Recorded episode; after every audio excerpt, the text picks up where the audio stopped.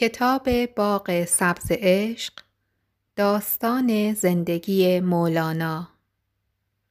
نویسنده زهرا غریبیان لواسانی.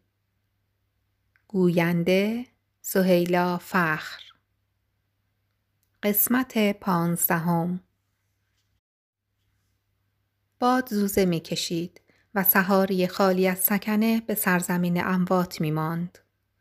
اهل قافله در حراس بودند از اینکه از افق بیابان به یک بار مغولان سر برکشند و روزهای کوتاه زمستان را برایشان کوتاهتر کنند. جلال الدین محمد اما چون شاهینی بود که در آسمان بال گشوده باشد. در نور سیمین ماه در کورسوی ستارگان بر زمین یخزده و خاموش در شب بر جاده شیری آسمان خدا را می‌دید. برف سپید او را به یاد های سپید بر تن مردان حجگذار می انداخت و دانه های برف را می دید که سماکنان بر زمین می آمدند و چون زائران به دور یک قبله چرخ می زدند و اشک گرم از چشمانش جاری می شد. دلش می‌خواست دوباره به مکه بازگردد و مثل رودی که به دریا می ریزد خودش را در آغوش مکه بیابد. اما حالا فرسنگ ها از مکه دور شده بودند. اگرچه جاده ها او را از شهر خدا دور کرده بود ولی قلبش همواره آنجا بود. روزهای بسیاری بود که با قافله خراسانی در راه بود و حالا وجود او برای این کاروان کوچک مثل جرعه های آب ضروری بود. نگاهش آرامشان می کرد. سخنانش شیفتهشان می کرد. و شیخ بهاءالولد را بشارت می‌دادند که فرزندت عالم بزرگی خواهد شد. شیخ بهاءالولد به پیری رسیده بود و اندوخته های هفتاد سال را به جلال الدین بخشیده بود و پسر در ابتدای راه بود. با چشمانی دروش که از هوش و ذکاوت او خبر می‌داد و با سری پرشور و روحی بزرگ که در همه چیز جستجو می کرد. ولد اما پیر و ناتوان شده بود. فکر می کرد اگر تنها بود حتما برای همیشه در مکه می ماند و باز پاهای خستش آشنای خاک جاده ها نمی شد. هر شب مقیم عرفات می شد.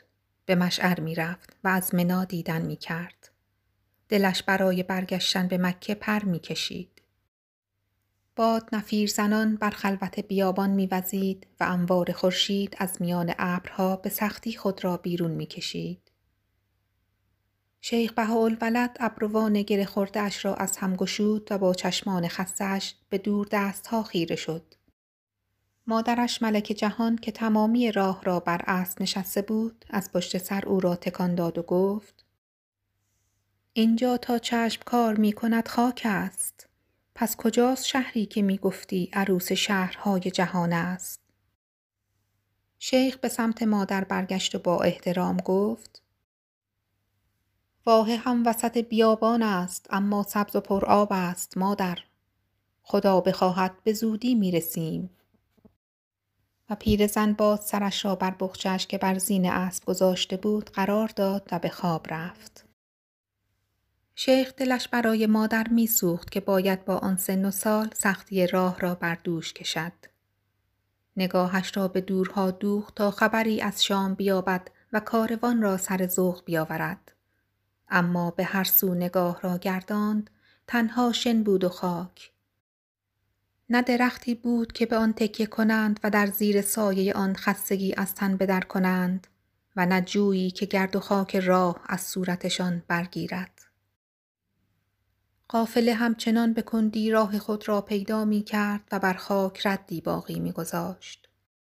بالای سرشان آسمانی بود که مثل بیابان بی انتها بود و شیخ آسمان را آن روز بلندتر و وسیعتر یافت و خورشیدش را دست نایافتنی تر.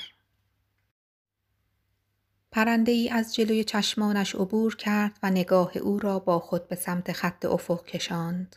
به خود آمد. این پرنده اینجا چه می کند؟ بادی ملایم شروع به وزیدن کرد. بهاءالولد خنده کنان به فریاد درآمد. دمشق از این سو است. همین نزدیکی هاست. سم اسبان آهنگین شد.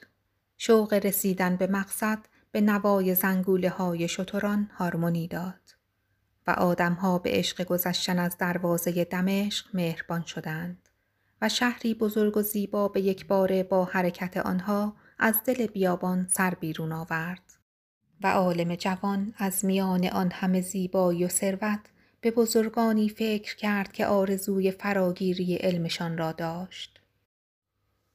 قافله با شتاب خود را به شهر رساند. ملک جهان چشمهای ریزش را کوچکتر کرد و با چشم خریدار به شهر نگاه کرد. و با آنکه نود و اندی سن عمر از خدا گرفته بود در مقابل این شهر چوبی و زیبا نتوانست نظر ندهد و شیخ را کناری کشید و گفت تاتار اگر اینجا بیاید و بخواهد شهر به این قشنگی را بسوزاند خودم قلم پایش را می شکنم. شیخ که با رسیدن به هر شهر باری از روی دوشش برداشته می‌شد این بار نیز با شادی مادر سبک شد و تازه یادش آمد که شیخ کبیر محی الدین عربی در این شهر اقامت دارد. کاروان از میان خانه هایی سه طبقه که از گل چوب و ساقه های نی ساخته شده بود و با وسواس خاصی تزئین شده بود گذشت. خراسانیان با چشمانی گرد و با دهانی باز خانه های چوبی را که به آثار هنری بی شباهت نبودند نگاه می کردند. که پسری سبز رو و قد بلند که پانزده سال بیشتر نداشت پرسان پرسان شیخ را پیدا کرد و خوشحال نامه ای را به دست او داد. شیخ نامه را گشود و از قافل اشخاص تا در آنجا توقف کنند. بلخیان خسته که با دیدن شهر زیبا خستگی را از یاد برده بودند تازه یادشان آمد که چقدر راه آمده اند تا به دمشق رسیده اند و همانجا از روی خستگی آنجا نشستند و اسبان و شترانشان بر زمین ولو شدند. شیخ به نامه نگاه کرد. نامه ای از طرف فرمان روای دمشق ملک اشرف بود که رسیدن سلطان العلماء را به دمشق خوش آمد گفته بود. شیخ نامه را در جیب ردایش گذاشت. می توانست به دربار برود و آنها بهترین خانه ها را در اختیارش قرار دهند. اما باور داشت آن وقت خدا از همراهیش دست خواهد کشید. پس رو به خراسانیان کرد. تا وقتی جای مناسبی نیافته ایم همینجا میمانیم.